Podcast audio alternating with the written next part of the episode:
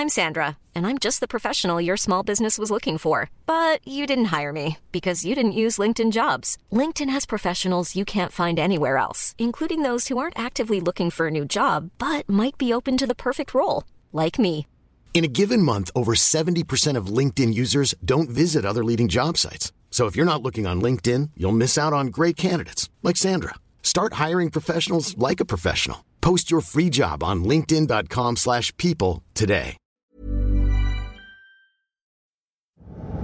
Baka naman may multo rito sa condo unit mo, Fatima. Sinong nagbigay sa'yo ng karapatang pakialaman yung family picture namin? Yun ang sabi sa akin ng mga bulong.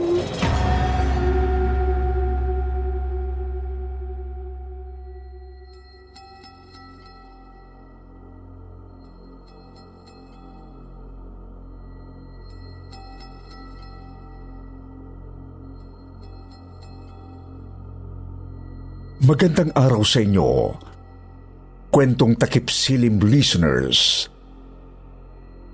Narito na naman ang inyong lingkod, Sir Wilmore Plopino. Para sa isa na namang panibagong kwentong kababalaghan na hango sa tunay na pangyayari na isa sa buhay natin ngayon dito sa ating channel. Ano nga ba ang gagawin mo kung isang araw ay bigla ka na lang magkaroon ng abilidad na makarinig ng mga boses na magbibigay sa iyo ng babala, pahiwatig o di kaya'y prediksyon.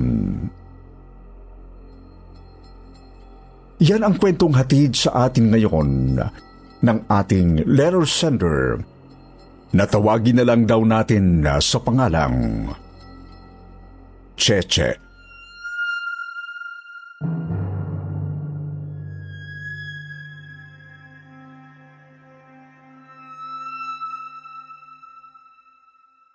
Good day po, Sir Wilmore. Binabati ko rin po ang lahat ng nakikinig ngayon dito sa inyong channel na kwentong takip silim. Please call me Cheche. I'm a 42 years old female HR representative sa isang agency dito po sa Manila. The story I want to share with you guys first happened way back 2003.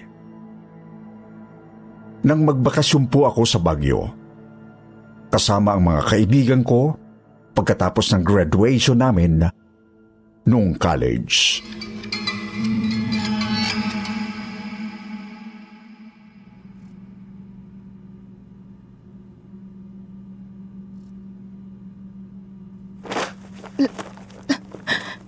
Camille, Fatima, guys, gi- gising lang kayo saglit, please.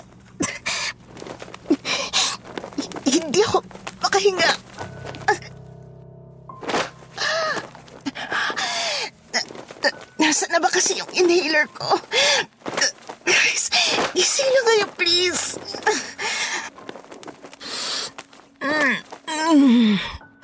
Ano ba yun, Che? Bakit ba ang ingay mo? Sakit pa ng ulo ko eh. Naparami yatang inom ko dun sa bar kanina. Atake ako ng asthma, Camille. Hin- hin- Hindi ko mahanap yung... Yung inhaler ko. What? OMG! Tulungan mo ako hanapin yung inhaler ni Cheche, dali! Fatima! Gosh, nakakataranta ka naman. Sinasabi ko na nga ba dapat nagpalawan na lang tayo eh. Ang lamig-lamig kasi dito sa Baguio. Maghiwalay tayo ng maghanap guys para mabilis nating makita. God, nasa na ba yun? Nakalugog din namin ang buong unit na ito eh. Nasa bulsa ng jacket mo. S- Sino yan? Fatima, Camille, sino yung nagsalita? E- Eto nga yung inhaler ko. Oh, nahanap mo na pala, Che. Thank goodness. Saan mo nakita? D- dito sa bulsa ng jacket ko. Sus, nandyan lang pala eh. Dala mo nga pala yun sa bar kanina, di ba? Butit sinek mo yung jacket mo. Actually, may boses na bumulong sa akin. Ang sabi nandito raw, tatanungin ko nga sana kung... Te- teka, hindi ba kayo yon? Ha? Paano naman magiging kami yun? Yan layo namin sa'yo. Doon ako sa may bandang kusina naganap habang yung si Camille doon sa kabilang kwarto. OMG, wag niyo akong takutin. Wag kayong ganyan. Baka naman may multo rito sa condo unit mo, Fatima. Gaga, ang tagal-tagal ko na umuwi dito, no? Kahit nga kapag mag-isa ako, wala akong nararamdaman dito. Tsaka pinabless namin to before ko inoccupy.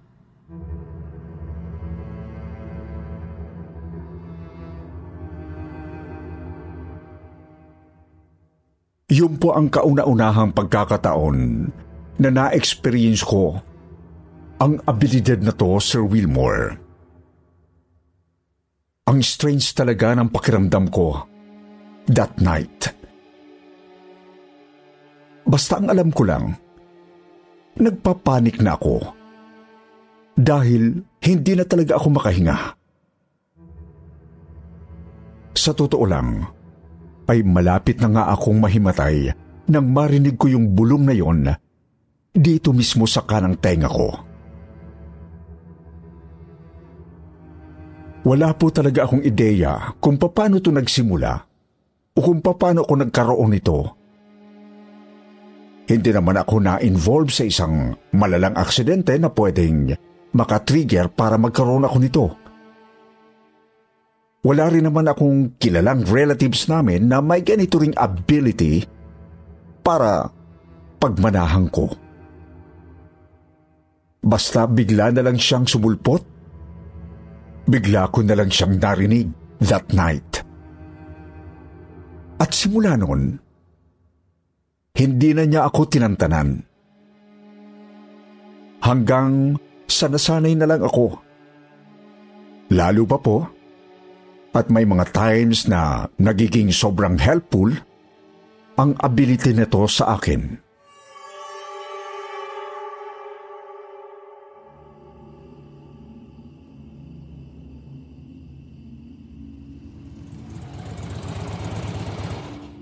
Miss Ganda, sakay ka? Ah, ah, eh... Eh, wala nang masyadong dumadang sasakyan sa banda rito kapag ganitong oras. Miss Ganda, madilim pa naman. Tsaka sa ganda at sexy mong yan, baka mapagtripan ka ng mga pag-alagalang adik dito. Makapagsalita to si kuya, akala mo hindi siya mukhang adik. Eh, ang pula-pula nga ng mata niya. Ayaw mo ba, Miss Ganda? Goods to. Sekwenta na lang hanggang dyan sa may kanto. Sige na, miss. Mama ka na. Halika na. Ano, miss? Gina ba? G- ganun po ba? Sige ho. Huwag kang sasama. Mapapahamak ka. Tara na, Miss Ganda. Sakay ka na at na-excite na akong iatid ka eh.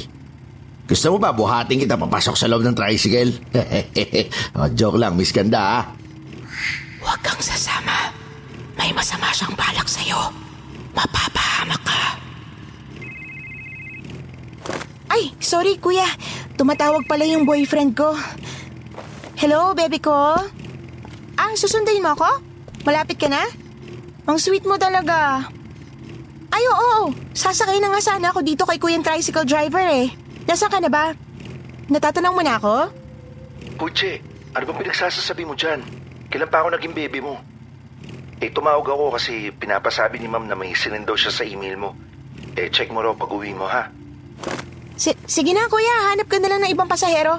Susunduin na pala kasi ako ng boyfriend ko eh. Nandiyan na siya. Malas naman. Akala ko makakaisa na ako eh.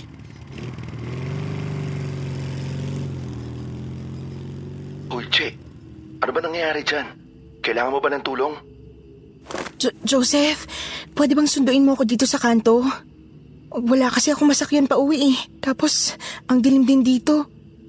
Natatakot ako. What? Sige, Che, sandali lang ha. Hintay mo ako dyan, mabilis lang ako.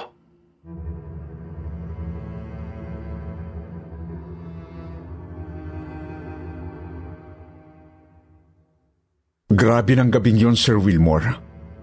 Talagang nanghina at nangatog ang tuhod ko nung uh, Finally, natanaw ko na rin sa wakas ang paparating na si Joseph na sakay ng motorsiklo niya. Takot na takot talaga ako dahil sa naging encounter ko doon sa mamang tricycle driver na mukhang adik. Muntik na talaga akong sumakay noon sa kanya. Kung hindi lang ako pinigilan ng bulong na narinig ko sa tainga ko. That was one of scariest moment kung kailan nakatulong talaga ng malala sa akin ang ability ko. Mabuti na lang po talaga at tinawagan ako ng katrabaho, islas, ultimate crush kong si Joseph. Isa po siya sa pinakaunang nakaklose ko nang pumasok ako sa agency namin bilang HR representative. Habang siya naman ay admin that time. Hindi po bawal ang office romance sa company namin. Kaya palagi rin kaming ipinagtatambal na dalawa, lalo pa nga, at sobrang close namin. Dahil po siguro doon, kaya nahulog na rin sa kanya ang loob ko.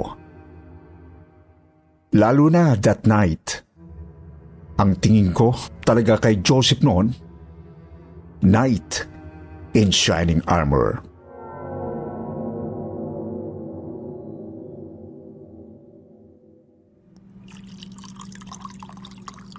Oh, uminom ka muna ng tubig. Pasensya ka na kung dito kita dinala sa apartment ko ha. Eh, nagpanik kasi ako kanina nung magkausap tayo sa phone. Sa susunod nga, huwag ka nang uuwi mag-isa. Sumabay ka na lang sa akin, may motor naman ako eh. Thank you talaga, Joseph ha. Kung di ka tumawag, hindi ko alam kung ano ipapalusot ko sa kanya. Eh marami talagang adik dito kaya dapat palagi kang alerto. Eh tinandaan mo man lang ba yung plate number ng tricycle? ABC 1234. Ah, ABC 1234. Yun, yun yung plate number na natatandaan ko. Good. Bukas na bukas din, i-report natin yan sa polis. Grabe, nagkalala talaga ako sa'yo.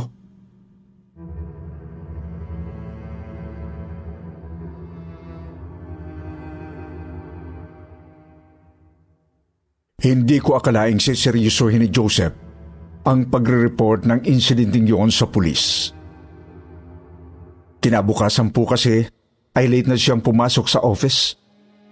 At nagtaga kaming lahat dahil usually ay siya ang pinakamaagang pumapasok.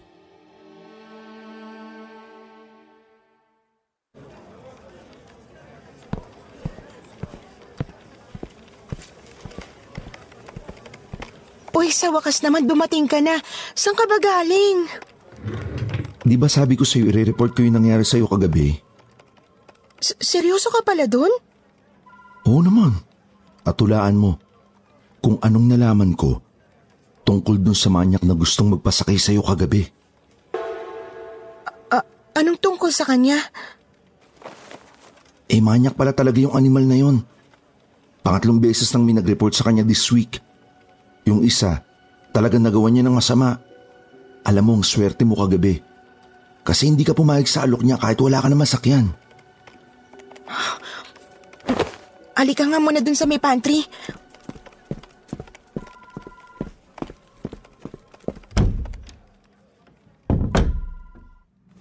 Joseph, ang totoo, muntik na talaga akong sumakay sa kanya. Mm, mabuti na lang nakinig ako dun sa... bumubulong sa akin. Bumubulong? Anong ibig mo sabihin, Che? Hindi ko gets eh.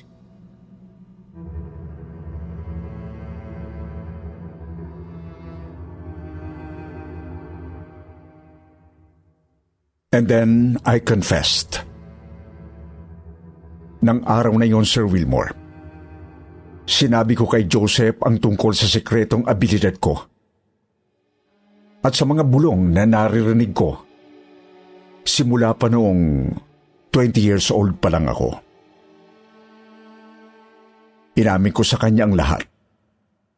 Kahit na medyo kinakabahan po ako na baka husgahan niya ako.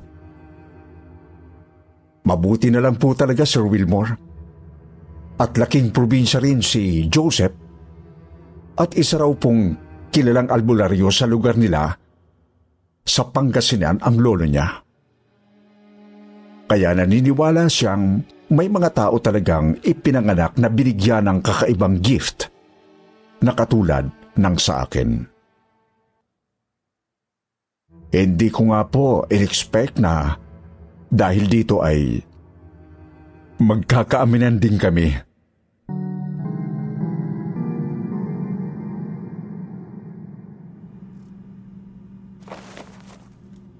Ang cool mo nga eh.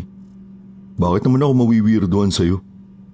At least, di ba, kahit hindi kita nababantayan 24-7, medyo makakampante akong safe ka. Ba- bakit naman kailangan mo pa akong bantayan? Ano ko, kapatid mong bunso? Sira. Meron ba namang kapatid na gustong pakasalan ng kuya niya? Anong sabi mo? Sus, kunwari pa to.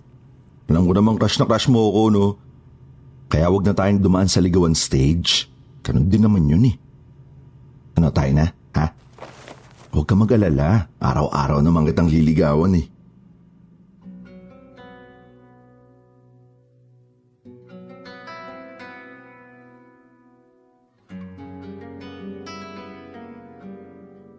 Naging kami po ni Joseph Sir Wilmore. Medyo mabilis ang naging pangyayari. Kaya hindi ko na rin po ididetalye pa ang tungkol sa relasyon namin. Kasi after four months, pakiramdam ko, sinubok na agad kami ng tadhana.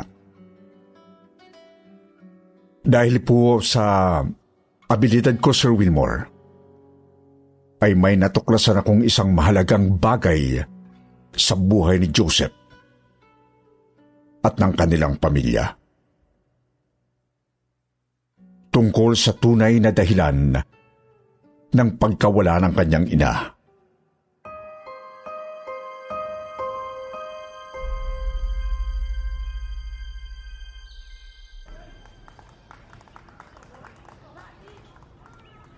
Che, ah, gusto ka raw makilala ni Daddy. Eh, sabi niya, i-invite daw kita sa death anniversary ni Nanay. Ha? Daddy tapos nanay? Ano ka, may favoritism? Sira, stepfather ko lang kasi si Daddy. Nakilala siya ng nanay nung 10 years old pa lang ako. Eh, Hindi sila kasal pero si Daddy na yung nag-alaga sa akin simula nung... Nung... Simula nung bigla na lang nawala si nanay. Ewan ko ba? Basta isang araw, hindi na lang siya umuwi sa amin eh. Ang huling paalam niya sa amin, magbabakasyon lang siya sa probinsya. Pero hindi naman siya bumalik. Nung nagtanong naman kami kina Lola, hindi naman daw nakauwi si nanay dun. Basta, bigla na lang siyang naglaho na parang bula. Hiring for your small business? If you're not looking for professionals on LinkedIn, you're looking in the wrong place. That's like looking for your car keys in a fish tank. LinkedIn helps you hire professionals you can't find anywhere else, even those who aren't actively searching for a new job but might be open to the perfect role. In a given month, over 70% of LinkedIn users don't even visit other leading job sites. So start looking in the right place. With LinkedIn, you can hire professionals like a professional. Post your free job on linkedin.com slash people today. Hey, it's Ryan Reynolds, and I'm here with Keith, co star of my upcoming film, If, only in theaters, May 17th. Do you want to tell people the big news? All right, I'll do it. Sign up now and you'll get unlimited for $15 a month in six months of Paramount Plus Essential Plan on us. Mintmobile.com slash switch. Upfront payment of $45 equivalent to $15 per month. Unlimited over 40 gigabytes per month. Face lower speeds. Videos at 480p. Active Mint customers by 531.24 get six months of Paramount Plus Essential Plan. Auto renews after six months. Offer ends May 31st, 2024. Separate Paramount Plus registration required. Terms and conditions apply if rated PG. Anyway, change topic na nga. Ano, punta ka bukas sa amin? Sige, makakatanggi ba naman ako sa boyfriend ko?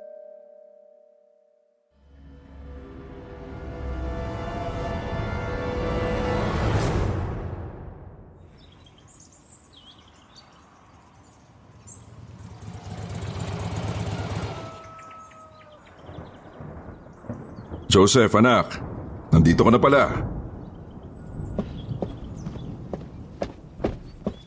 Hi, Dad. Si Cheche nga po pala. Girlfriend ko. Che, ang Daddy Fred. Nabanggit ko na siya sa'yo last time, di ba? Hello po, sir. Pleased to meet you po. Pleased to meet you, Iya. Magandang bata ka pala. Kaya naman pala nagustuhan ka nitong anak ko eh. Ay, nako, salamat po. Halina kayo. Pasok kayo sa loob. Kumain na ba kayo? Hindi pa nga, Dad eh. Ah, anong food po yung niluto nyo? Eh, syempre yung paborito mong sinigang na sugpo. Abay, magain ka na't nang makakain na tong girlfriend mo. Para naman matikman niya ang luto ko. Ayos. O siya, dito ka muna, Che ha. Maghahain lang ako. Okay.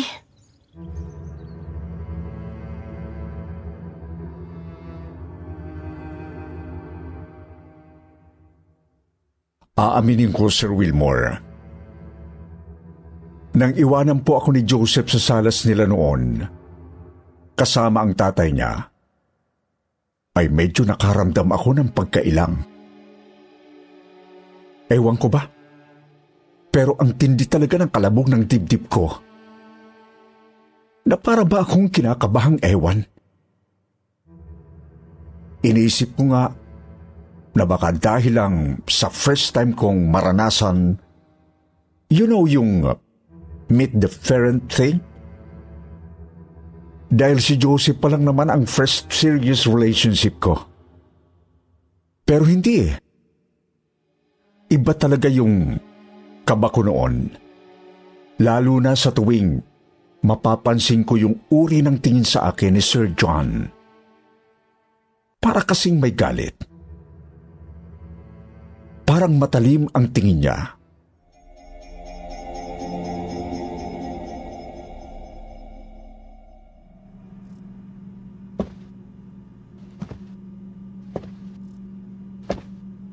Sinong nagbigay sa'yo ng karapatang pakialaman yung family picture namin? Ay, sorry po. Um, ngayon ko lang po kasi nakita yung picture ng nanay ni Joseph. Na-amaze na po ko kasi magkamukhang magkamukha pala sila. Uh, sorry, eh, hindi ko po sinasadyang pakialaman. Iya, relax ka lang. Biro lang yon. Napansin ko kasi kanina ka pa masyadong tense dyan kaya naisipan kitang biruin. Anyway, nasabi naman siguro ni Joseph sa'yo ang tungkol sa ginawa sa amin ng nanay niya, hindi ba? Na sumama siya sa ibang lalaki pagkatapos iniwan at pinabayaan niya sa akin ang kaisa-isa niyang anak? Po? Eh, hindi po kasi yun ang nabanggit sa akin ni Joseph eh. Ang sabi niya lang po, bigla na lang pong hindi umuwi nanay niya. Eh baka nahihiya lang si Joseph na aminin sa iyo ang totoo, Iya. Bago pa lang din naman kasi kayo, hindi ba? Wala kasing ibang pinagkatiwalaan ng batang yon kundi ako. Alam mo na, lumaki siyang kaming dalawa lang magkasama. Eh kahit nga binata na yan nun, sa tabi ko pa rin niya natutulog. Ganon kami kaklose ng batang yan. Kulang na nga lang ako na lang din ang asawahin niya noon eh. Dahil kahit sino, wala makalapit sa kanya. Mabuti na lang dumating ka, Iya. Hindi na siya sa wakas galit ngayon sa mga babae. Kahit papano, nakakalimutan niya na yung ginawang pang-iiwan sa amin ng nanay niya para sa ibang lalaki. Sinungaling. Sinungaling yan. Kaya ingatan mo ang anak ko, Iya. Gusto kita para sa kanya. Huwag kang maniniwala. Sinungaling siya. Sinungaling siya. Ta- talaga po? Naku, salamat naman po. Pero tanong ko lang po, sir. Sa tingin niyo po ba, na- nasan po yung nanay ni Joseph? Sa impyerno. Po? po? Wala namang ibang pupuntahan na mga katulad niya kundi sa impyerno, di ba? Kaya ikaw, huwag kang tutulad sa kanya para hindi ka mapunta sa impyerno, Iha. Umuwi ka na. Mapapahamak ka sa kamay niya. Umuwi ka na, Cheche. Guys, kakain na. Ano bang pinag-uusapan yung dalawa dyan at parang napakaseryoso nyo naman po yata? Ang nanay mo anak. Pinapaalalahanan ko lang si Cheche na huwag kanyang iiwan tulad ng ginawa ng nanay mo sa atin. Ayoko naman kasing makitang umiiyak ka isang araw dahil bigla na lang maglaw ang girlfriend mo na parang bula. Dad, tinatakot nyo naman po yata si Cheche eh. Hindi, love. Ano ka ba? Natural lang naman sa mga tatay yun eh. Mahal ka lang niya, kaya ganun. Oh, nakita mo na. Kaya gusto ko tong si Cheche para sa'yo anak. Hindi totoo yan, Cheche. Hindi kanya gusto. Si Joseph. Si Joseph ang gusto niya. Nahuli siya ng asawa niya pinagpapantasyahan ng litrato ni Joseph. Kaya niya pinatay ang nanay ng boyfriend mo. Pinatay niya si Nanay Pilar. Pinatay niya. At inilibing niya sa Poso Negro. Oh, Che, bakit parang nakakita ka dyan ng multo? May problema ba? Umuwi ka na, Cheche. May pinapalak siyang masama sa'yo. ay, Joseph, nakalimutan ko. May kailangan akong ibigay kay boss ngayon. Naiwan ko yung file sa bahay. Naku, baka matanggal ako sa work. Hala, uh, gusto mo bang balikan muna natin? Okay lang ba? Oo naman. Sus, parang yun lang eh. Balik na lang tayo mamaya. Ayos lang naman po, di ba, Dad? Uh, of course, of course. Walang problema, Iya. Basta bumalik kayo, ha? Gusto ko kayong makabanding.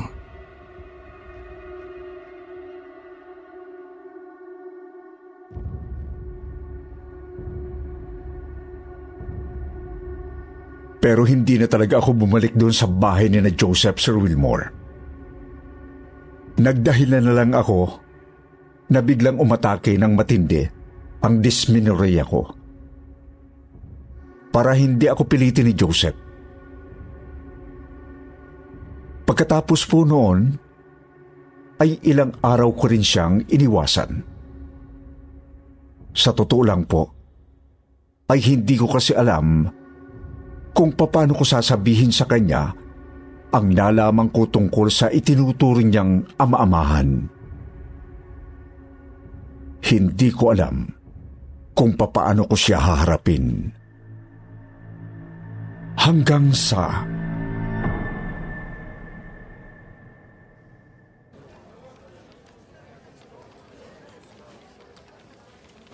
Che, sabihin mo nga sa akin.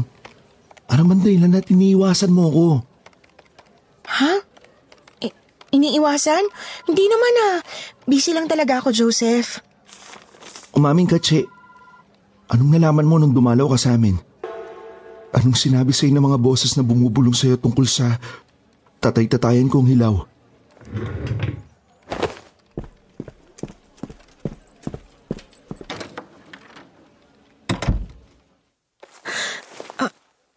Alam mo? Hindi. Kaya nga tinatanong ko sa iyo eh. Pero matagal na akong may hinala tungkol sa kanya. At sa totoong dahilan ng pagkawala ng nanay ko. Hindi ako ganong katanga, Che.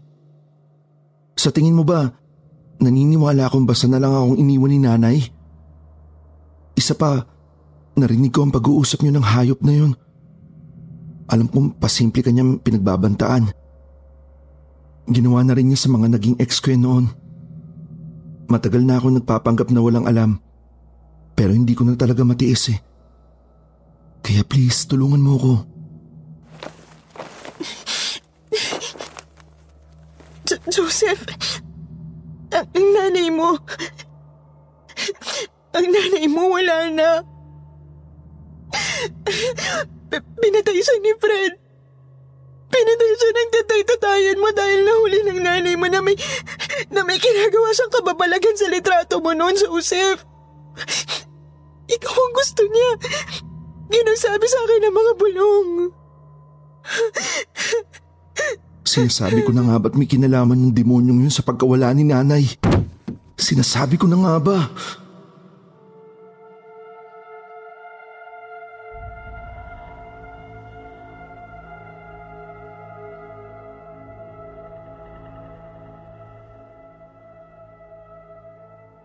Opo, Sir Wilmore. Yun ang sinabi sa akin ng mga bulong na narinig ko habang kausap ko ang stepfather ng noong boyfriend kong si Joseph. Kitang-kita ko ang galit sa mukha niya. Pero pinilit ko siyang pakalmahin. Dahil ng mga panahon pong yon, ay wala pa kaming ebidensya sa totoong nangyari. Malaki rin po kasi ang hinala ni Joseph na ginawa yun ng tatay-tatayan niya sa nanay niya para makuha nito yung trust fund na iniwan sa kanila ng totoo niyang ama bago ito pumanaw noon sa sakit na cancer. Medyo malaki po ang halaga ng perang yon na hindi ko na rin i-mention kung magkano. Nag-isip po kami ng plano ni Joseph. Pinalabas niya po noon sa tatay-tatayan niya na buntis ako. Kaya kailangan niyang iparenovate yung bahay at hatiin para may matirhan kami ng kunwaring magiging anak namin. As expected po, galit na galit ang tatay-tataya ni Joseph at ayaw nitong pumayag sa gusto niyang gawin. Pero sa uli, ay wala rin itong nagawa. Dahil si Joseph naman talaga ang may karapatan sa bahay na yon. Doon po siya nakakuha ng pagkakataong ipabungkal yung Poso Negro sa likod ng bahay nila bilang parte kuno ng renovation. At doon po, nadiskubre na namin ang katotohanan. Totoo nga ang sinabi sa akin ng mga bulong na narinig ko. Totoo nga dahil noong nadiskubre ng mga otoridad sa wakas ang bangkay ng nanay ni Joseph, parahong nawala na sa sarili si Fred. At umamin bigla sa kasalanan niya. Isinalaysay niya sa mga otoridad ang lahat na nangyari nang gabing bawiin niya ang buhay ni Nanay Pilara. Pagkatapos po noon, Sir Wilmore, nakulong agad si Fred at makalipas lang ang ilang panahon. Nasintensyahan po siya ng habang buhay ng pagkakakulong. Although naging tahimik lang po ang kasong ito at hindi gaanong pinag-usapan, ayon na rin po sa gusto ni Joseph. Pagkatapos po ng lahat na nangyari, Sir Wilmore, lalong tumibay ang relasyon namin ni Joseph. Lubos ang pasasalamat niya sa akin noon dahil after how many years ay nalutas din ang misteryo ng pagkawala ng nanay niya. Pero para sa akin, naging daan lang po talaga ako. I truly believed that justice will be served, whether or not I come into his life. Pero nagpapasalamat pa rin po ako na ginamit ako ng Diyos bilang instrumento para makatulong sa lalaking pinakamamahal ko. Sa ngayon po ay almost 13 years na kaming kasal ni Joseph He married me in 2010, seven years after what happened. Hindi po namin minadali noon ang lahat dahil hinintay namin na pareho kaming maghil mula sa trahedyang yon ng magkasama. Ngayon po ay masaya na kaming nabubuhay together with our two beautiful children nang hindi na inaalala pa ang nangyari sa nakaraan. Sana po ay nagustuhan ninyo ang kwentong ibinahagi ko sa inyo ngayon. Thanks in advance din po sa kwentong Takip Silim Channel. If ever mapili niyong isabuhay ang kwentong ito namin ng asawa ko, mabuhay po kayo. Pati na rin ang mga kapwa namin listeners dito. Ako po uli si Cheche. Hanggang dito na lamang po.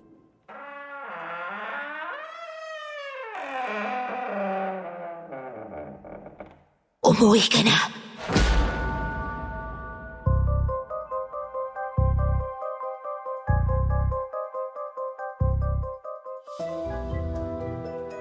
Dumako naman tayo sa pinakahihintay ng ating taga-subaybay. Ang paborito nating shoutout portion. Shoutout going out to Kai, Angelica Gacosta, Krisa Finis, RH Works, Colette, MFG, Flat 502 sa Abu Dhabi, Lay Harvey, Joan Orsabia, Ernie, Jaika, at PSSD Civic Surigao. Magbabasa tayo ng pinakamagandang comment galing kay MJ Horlan at Lisel Blaslavitigan. Sabi ni MJ, listening everyday here from Israel, habang nagbabantay kay Lola, sobrang ganda talaga ng mga kwento. More power and more stories po sa bumubuo ng programang ito. God bless us all. Sabi din ni Lizelle, maligayang pakikinig po sa ating lahat, lalo na po sa mga OFW na laging nakikinig sa kwentong takip silim. Sa mga hindi nabanggit, sa susunod na lang po, huwag niyo pong kalimutang mag-reply sa ating shoutout box na nasa comment section para ma-shoutout ang pangalan ninyo.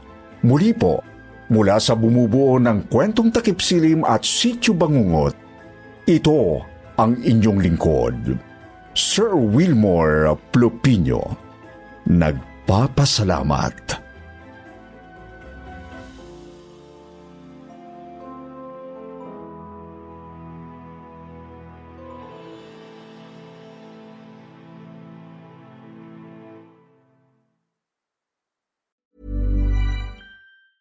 Hey, it's Danny Pellegrino from Everything Iconic. Ready to upgrade your style game without blowing your budget? Check out Quince. They've got all the good stuff shirts and polos, activewear, and fine leather goods, all at 50 to 80% less than other high end brands. And the best part? They're all about safe, ethical, and responsible manufacturing. Get that luxury vibe without the luxury price tag. Hit up quince.com slash upgrade for free shipping and 365 day returns on your next order. That's quince.com slash upgrade.